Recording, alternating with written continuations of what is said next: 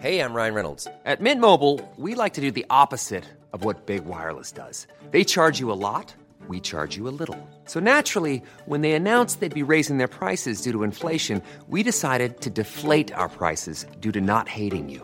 That's right. We're cutting the price of Mint Unlimited from $30 a month to just $15 a month. Give it a try at mintmobile.com slash switch. $45 upfront for three months plus taxes and fees. Promo rate for new customers for limited time. Unlimited more than 40 gigabytes per month. Slows. Full terms at mintmobile.com. Hello, and welcome to the Rachman Review. I'm Gideon Rachman, Chief Foreign Affairs Commentator of the Financial Times. This week's edition is about Britain's place in the world.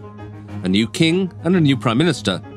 But the UK faces some familiar problems, above all, the threat from Russia, but also relations with Europe, rise of China, and charting a new course after Brexit. My guest this week is Bronwen Maddox, who's just taken over as the new director of Chatham House, the Royal Institute of International Affairs here in London. So, with Liz Truss installed in 10 Downing Street, will we finally discover the true meaning of global Britain? Britain stopped still on Monday, September the 19th, for the state funeral of Queen Elizabeth II.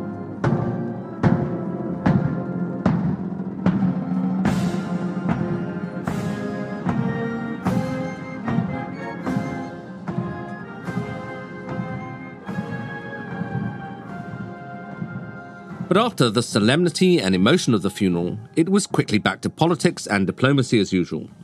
Liz Truss jetted off to the United Nations General Assembly in New York. One of her first meetings there was with President Emmanuel Macron of France.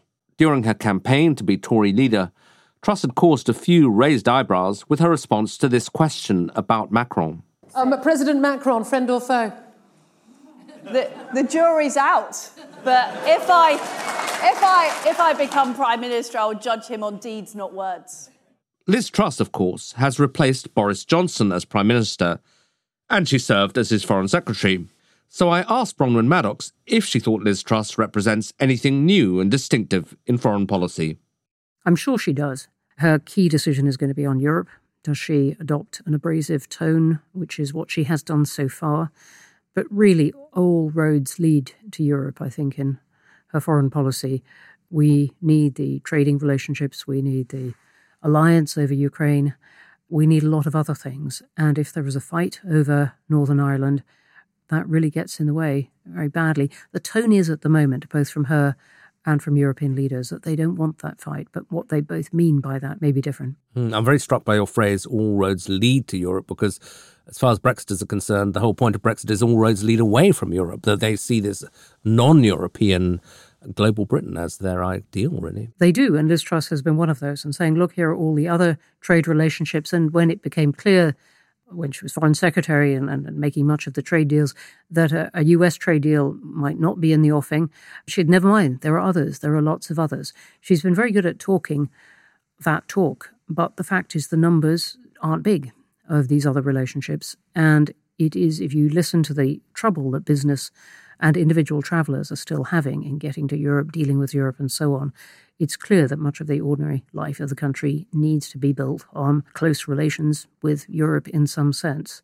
And so I think it is very hard in just that everyday sense to get away from relations with Europe.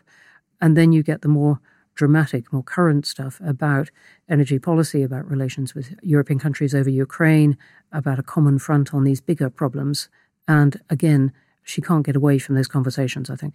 Yeah, we should go into detail on some of those issues in a second, but just on the kind of government that she's going to lead and therefore their approach to Europe, it seems to me, I mean, I think you probably know them a bit better than I do, but what I'd call the sort of one last push tendency is still dominant. The people like Jacob Rees-Mogg and so on who believe that we haven't done enough really to pursue what they call the opportunities of Brexit, and therefore would be very allergic to the idea that we should come to some sort of rapprochement with Europe and that there's no real alternative to it. Are they not still the dominant voices? I can't quite read James Cleverly, the new Foreign Secretary. I don't really know what he stands for, but the others who have a more visible public profile seem to be more belong to that tendency than the other. I think to use the Prime Minister's phrase, uh, the jury is out on what her government is going to choose to do. All we've got is scraps of tone from her. We've got die-hard positions among some of her cabinet, absolutely. Jacob Rees-Mogg. But I think there is more flexibility in her foreign secretary, in her chancellor, in herself, even. It really depends what case they can see for getting close to Europe. Not at any cost, but really the cost of friction, even a trade war at this point, is so high. If you think of what appears to be in government presentation a completely different bit of policy, the desire to spend, the intention to spend more than £100 billion on helping people with the cost of energy at the moment, that money is a darn sight easier for Britain to borrow and the markets if we are not simultaneously having a trade war with our nearest trading partners. But the markets might well take a much dimmer view of lending Britain that money if there were a lot of friction with Europe because of the consequences for the, the, country's finances. And that market pressure could come really quite quickly. I mean, the pound is at uh, the lowest level against the dollar, I think, since the mid 1980s. We live in very rhetorical times. Uh, I don't mean to misappropriate the Financial Times' slogan, but I think finances can make themselves known very, very quickly. We've had this almost suspension of normal conversation about finance, even with the markets, during the period of coronavirus. But I don't think that period will go on forever. These are very large sums of money that the country intends to borrow to pay for this current crisis. And it can't fight too many battles at once. And taking on the markets at the same time as European leaders would not be wise, I think. Mm. Before we get on to how they might resolve Northern Ireland, if indeed it is resolvable, you know, a lot of our listeners are not in this country and probably slightly grasping for a sense of who Liz Truss is. And I think that's not just because she's new, it's also because her biography, she was a Remainer and she now appears to be a very ardent Brexiter. I mean, what happened there? Do you think this was just pure pragmatic politics? No, I really don't. I don't think she's an opportunistic politicians simply adopting the view of the moment because it will serve her politically. To the extent any of us know, my strong impression is she prides herself on being a disruptor, of coming in with unorthodox ideas. From the accounts of people working with her, those can come very suddenly. They can be picked up somewhere. It's not that she cannot be disabused of them, but her team might then have to pedal quite hard to set out all the reasons why the latest idea is not going to work before returning to another one. But she does pride herself on this disrupting quality. She was pride herself on being one of the first to use Uber, to use all these kind of things. And the trouble is, we're talking about a very disrupted world already. What a disruptor is going to have as an effect is very hard to predict. But I think she sees herself as breaking the mold and would see this sequence or would present this sequence of ideas not as searching for votes, but as the best idea, in her view, at that time. And she would then justify all kinds of changes of opinion because of that. She has just come as foreign secretary, so we have some sense of her approach to the world. And one thing I think probably the most distinctive thing about her has been her very ardent support for Ukraine, pretty hard line from the beginning when, when some people were sort of hesitating. And I remember meeting her at the Munich Security Forum just three days before the four or five days before the war broke out, and her saying very adamantly, you know, the outcome of this is that Putin must lose. I have a sense that, if anything, the central position in the West has moved closer to where she was then. But do you think that some in America, who, after all, you know, they're the key, might find her almost a little too hardline on this. I'd be surprised. I think they would share her view that Putin must lose. And the reason the West has moved towards her, if you like, is partly because of Ukrainians' bravery and success in driving Russia back. At the point when it looked as if Russia might not lose, people were talking much more quietly about what kind of exit, what kind of settlement, and so on. I think it's her strongest card because she wants to get the US on side to repair some of the frost or distance in that relationship.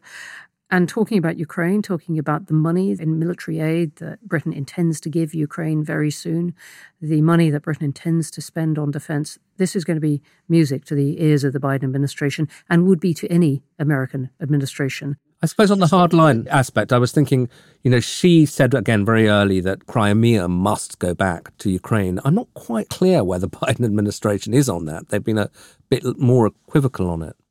I'm not quite clear where the Liz Truss administration may end up on that one. Mm. That's exactly the kind of thing where we may look for changes of position, if you like, an evolution of position compared to some of her earlier statements. Some of them did come very abruptly out of the blue.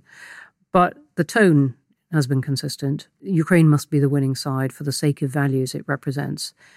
And I think that kind of clarity can form a bridge with the US, even if the individual bits of policy attached to it get melded in some way. And obviously, the big flashpoint potentially with the White House and with the US in general is Northern Ireland. If we break the protocol, how is she going to play that? Because her party seem adamant that that's what she's got to do. Those are the noises she's making. The legislation is sitting there. You mentioned that this is critical. Do you see room for compromise with Europe? Yes, I do. I think it's there for the fudging. On the face of it, it's an impossible thing to fudge. There must be a border somewhere. So, where's it going to be? In the Irish Sea or within the island of Ireland? One or the other. But in practice, given that most of the traffic and the importing across the Irish Sea is going to Northern Ireland or going to Great Britain, or most between the two, it ought to be possible to have a fudge. Ought to have a compromise, if you like, a detailed compromise with Europe about very light level checks. And I think talks are fairly advanced on that. It really depends whether both sides want to get over the line. The trip to the US may be helpful in that Liz Truss is in danger, as every British Prime Minister is, of underestimating just how much the US cares about peace in Ireland, how much the Biden administration in particular cares, and just getting that wrong. But they will be told, look, this really, really matters. And she can probably, you know, count on being uh, the US's main ally on all kinds of things but that relationship will be much, much stronger if there isn't a row over Northern Ireland.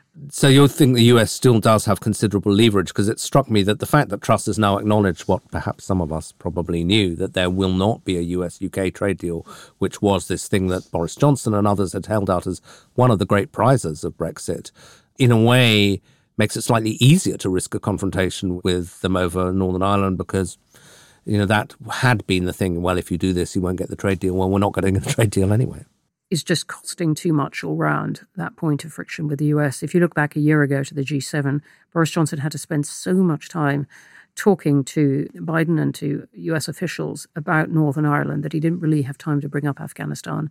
One of the many reasons why Britain was both taken by surprise and didn't really get its say in over the exit from Afghanistan. Yeah. And coming back to this rebuilding of the relationship with Europe, I mean, there will be an opportunity quite soon, potentially, because President Macron has floated this idea of a new European political community, which would take in a lot of the countries that haven't joined the EU or you know may not for a very long time. The invitation has been extended to Britain to go to this meeting in Prague, I think, in the beginning of October. Do you think the government will accept, and do you think they should accept? I think they should accept. Whether they will, at what level, I don't know. But they should because of the common conversations that Britain has with Europe security, migration, all energy policy, even before you get down to you know details of borders and trade and so on, and standards and regulation and so on. So no, I think Britain should, and I think it's a useful kind of device to break the binary, well, are you in or are you out? But creating ways for countries not in Europe still to have conversations on common interest with Europe, I think is only useful. There are quite a lot of these countries, not just Britain, who are around the borders of Europe and feeling unsure about what kind of links they can have if it's not the whole membership. So it's useful, but people have created a lot of these talking shops over the years and it's an idea the french have pushed in different forms for a very long time and these things can take off given a bit of urgency or they can just dissolve i mean i guess the thing that the british always say and, and others say that is Britain's strong card in Europe is the strength of the military, the security role, etc. And that has been in evidence over Ukraine. I mean, they're training a lot of Ukrainian troops right now. Do you think that the government, though, might be tempted to try to use that in a different way? I mean, already they've offered the security guarantee to Sweden and I think uh, is it Norway and Finland. They're building a close relationship with the Baltics. Might they try to, if not divide and rule, at least deal with the EU again as individual states rather than try to create some new structure, which, say, for example, Macron's European political community suggests? It's very much the British way to try to form these bilaterals or you know relationships with groups of countries coalitions of the willing if you want to use that phrase countries that see things the same way and there always have been a squad of those within the European Union that see things more the British way or have need, particular need, of the things that Britain can offer, in this particular case, military. So I think, yes, that feels like the kind of informal, quasi formal way that Britain has gone about its relationships. And it has been more the French way to try to create structures and clubs, if you like. But, you know, in the end, these may amount to much the same thing as the degree of formality you attach to them. Yeah. I mean, I think one of the interesting things around the royal funeral was the extent to which Macron really went out of his way to emphasize the depth of British French ties and so on after Truss had not been able to say whether he was a friend or a foe. But do you think that at least, I mean, in, in France and in some other European countries, there remains a suspicion of what Britain is trying to do with Brexit, a sense that maybe they actually want to destroy the European Union because I'm not that they necessarily have the power to do that. But you see that rhetoric on bits of the Tory right. People can read English. So I, there must still be some suspicion of what Britain's really up to. I think that's right. Some of that might be uh, well founded in the sense that the people who wanted Brexit definitely saw it as a bigger project of Britain in the world. Some of it is not well founded suspicion. It's imputing all kinds of grand projects to things that never really had that aspiration. But I think that, you know, for, hate to keep taking his name in vain, but the Jacob Rees Moggs tendency, there's always been this idea that the European Union was on the point of collapse. And I suspect that if it collapsed with or without British help, they would see that as a kind of vindication, sort of told you so moment. They would, but it doesn't seem on the point of collapse now in its own grand project. In fact, having an external enemy, famously, can be good for this sense of direction and purpose. And some of the rows that were boiling up before Russia's invasion of Ukraine, like with Poland and Hungary over uh, democratic rights and courts and so on, those have faded because of Europe's need to hang together on this particular front. But there's no question that Europe frays on other fronts, and energy policy is absolutely one of those at the moment. So it depends which lens you're looking through. But uh, is the European Union just about to dissolve? No.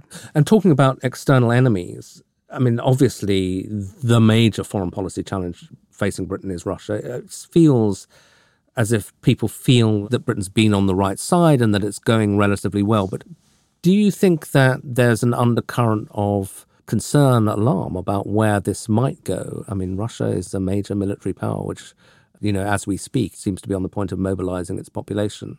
At the moment, people seem to me to be quite relaxed, but that mood could change, yeah? I think the mood could change. You do hear people musing, but I agree with you. It's it's sort of like on a distant subject about whether Putin might use a nuclear weapon in Ukraine.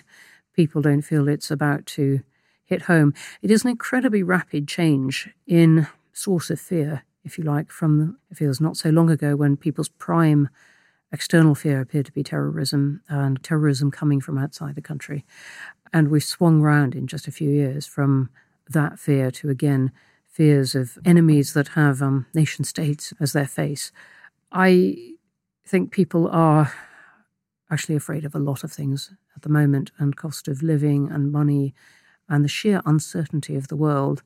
For a lot of people, is sort of melding together, and viruses that we, you know, we'd never have expected three years ago that that was going to be one. And there's just a huge sense of uncertainty. All of these having some legitimacy. Yeah, and uh, I think that if we were having this conversation in Washington, if we were Americans, the, the great threat that they would see on the horizon wouldn't be so much Russia as China.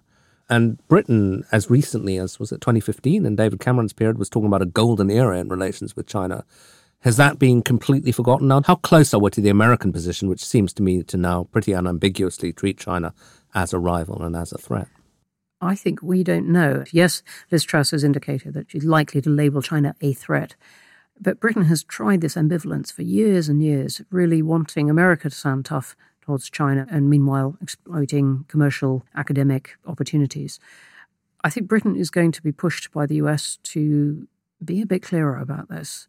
You can hear the Truss government trying to construct the same room for having it both ways to talk tough, to side with America if were China to do anything on Taiwan, but also to keep open commercial links. But I think the government genuinely has not worked out what to do, bar a couple of cases of investment and so on, really not worked out what to do about Chinese presence in universities and so on. And so this is one of the knottiest, not the most urgent, but one of the knottiest problems to face Britain's foreign policy now. Mm. And one big development in the Johnson years was the signing of this pact with Australia and the US, the AUKUS pact, which I think was interpreted by China, perhaps not entirely wrongly, as a sort of anti China front. How significant do you think that was? There are some people who say, well, there wasn't actually that much substance to it because the submarines, which are the center of the deal, won't actually materialize for you know many, many years. These things can be hugely substantive or nothing at all, and it really depends what's done.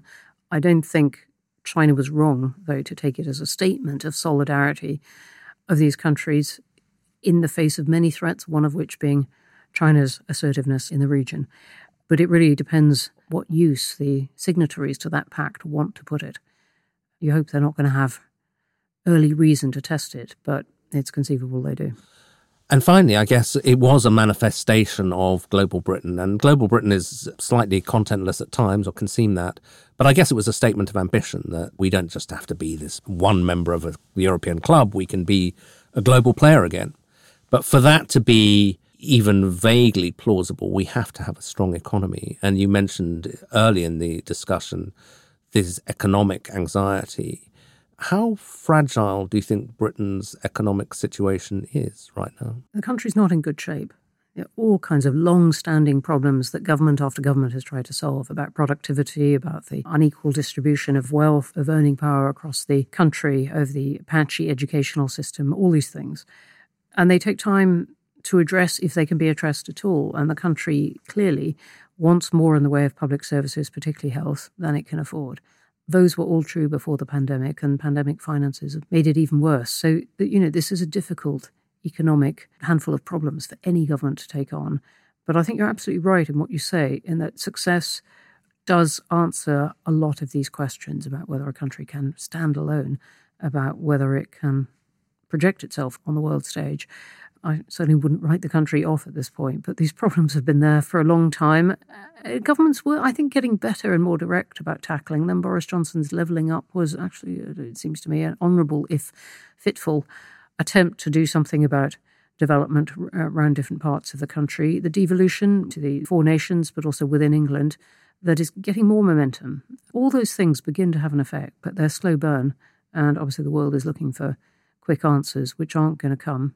But, you know, there are some enormous economic strengths, but it is patchy. One of the strengths that Britain does have is got a network of international institutions, universities, etc. And you're now head of one of these quite well-known international institutions, the Royal Institute of International Affairs.